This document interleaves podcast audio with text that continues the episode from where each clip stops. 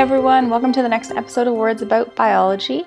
Um, like I hinted at last episode, today I'm going to be talking about the new trade agreement between the US, Canada, and Mexico, and specifically about how this affects the Canadian dairy market. So, at the end of September, President Trump, Prime Minister Trudeau, and President Peña Nieto got together to essentially establish a new version of the NAFTA agreement. And this is called the United States Mexico Canada Agreement now. Um, they came to an agreement, this agreement on September 30th, and it's currently pending ratification to come into full effect. So people are also referring to it as NAFTA 2.0. I'm not sure why they felt the need to change the name of it, but it is the new NAFTA agreement or the USMCA agreement. And there's been a bit of uproar, I guess, in Canada, specifically with dairy farmers, in regards to how this new agreement is affecting the US's access to the Canadian dairy market that being that it has increased with this new agreement. So Canadians are going to be seeing more American dairy products on their shelves in the grocery stores. Now, the main issue with this is that there are differences between the regulations on giving hormones to dairy cows between Canada and the US. Specifically, there is concern over the use of RBST. Now, RBST stands for recombinant bovine somatotropin. And so, bovine somatotropin is a hormone that's produced by the cow's pituitary glands, and it plays a role in regulating metabolic processes.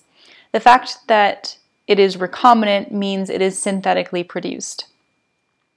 So, BST was shown to increase milk production in dairy cattle in the 1930s, but it wasn't being produced commercially at that time.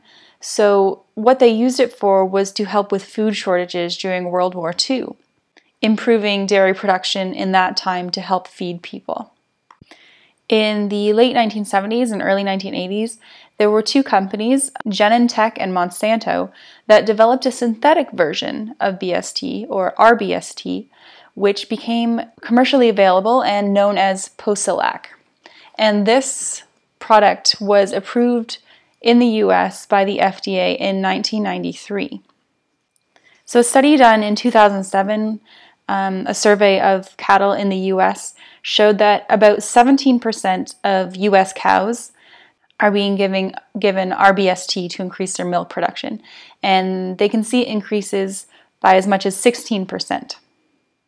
Now, I know some of the concerns with giving hormones to our food production animals are in the realm of so, how much of that hormone is getting into the product, and are we as humans ingesting them, and then how is that affecting us? That is not the case with RBST. In fact, there are a number of organizations that have independently stated that both dairy products and meat from RBST treated cows are safe for human consumption. And these organizations include the FDA, the World Health Organization, and the National Institutes of Health. Additionally, there is no scientific proof that it's dangerous for humans to consume RBST dairy products. So, we're not seeing any negative effects in humans from consuming these products. The pushback on RBST is more from the animal welfare side of things. Treating cows with RBST has been associated with mastitis, so inflammation of the mammary tissue, foot disorders, and reproductive problems.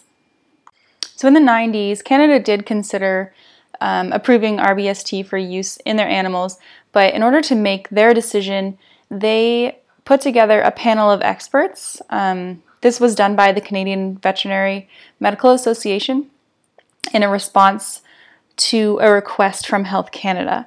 And what these experts did was put together a meta analysis. So they gathered information from a number of studies using RBST in dairy cows and analyzed them all together. And I'll put a link to this meta analysis up on the blog so you guys can look at it yourselves. So it later was published in 2003 in the Canadian Journal of Veterinary Research. It's by Dohoo and colleagues, and the title of the paper is A Meta Analysis Review of the Effects of Recombinant Bovine Somatotropin Effects on Animal Health, Reproductive Performance, and Culling. In this meta analysis, they looked at 53 different manuscripts and reports, and these were submitted to Health Canada from Monsanto. And from these 53 documents, they looked at a total of 546 outcome parameter estimates from 94 groups of cows. So, this was the data set that they looked at to draw their conclusions on RBST and ultimately come to the decision of whether or not it should be approved for use in Canada. So, from this data, they determined that by using RBST, it increases the risk of mastitis in your cows by 25%. It increases the risk of a cow failing to conceive by 40%, and it increases the risk of developing lameness by 55%. I think these numbers are pretty significant and could absolutely affect the earnings of each farm and that's ignoring what you value your cow's health at. Dairy cattle are only really profitable if they are getting pregnant and going through the cycles of lactation. So, if you have a 40% increase of a cow failing to conceive, that is a increase in your days open and a decreased lifetime productivity from that animal.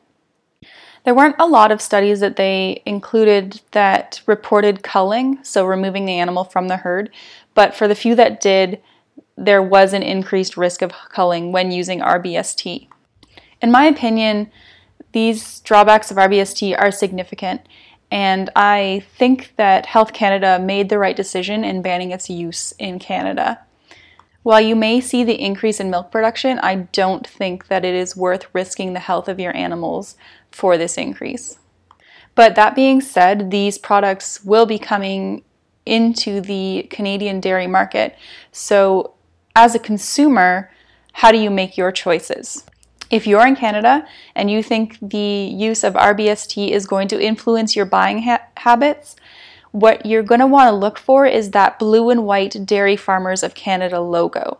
This logo ensures that the product was made in Canada from Canadian dairy cows and therefore milk that was produced without the use of RBST.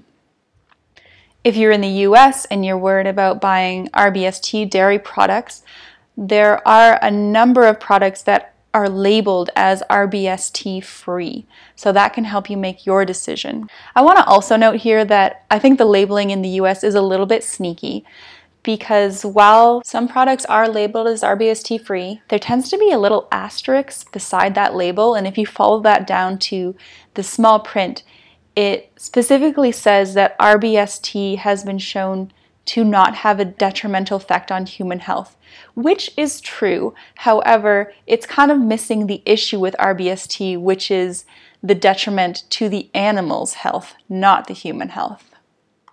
So, while both RBST and RBST free products will be available in both the US and Canada, it's up to you as the consumer to decide what you want to support and what kind of products you want to buy with that, I'm going to call that an episode. Um, I know a little short this week, but I think I covered all my bases on this one.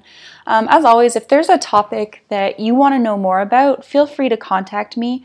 Um, you can do so by commenting on the blog, commenting on the Instagram, or commenting on Twitter.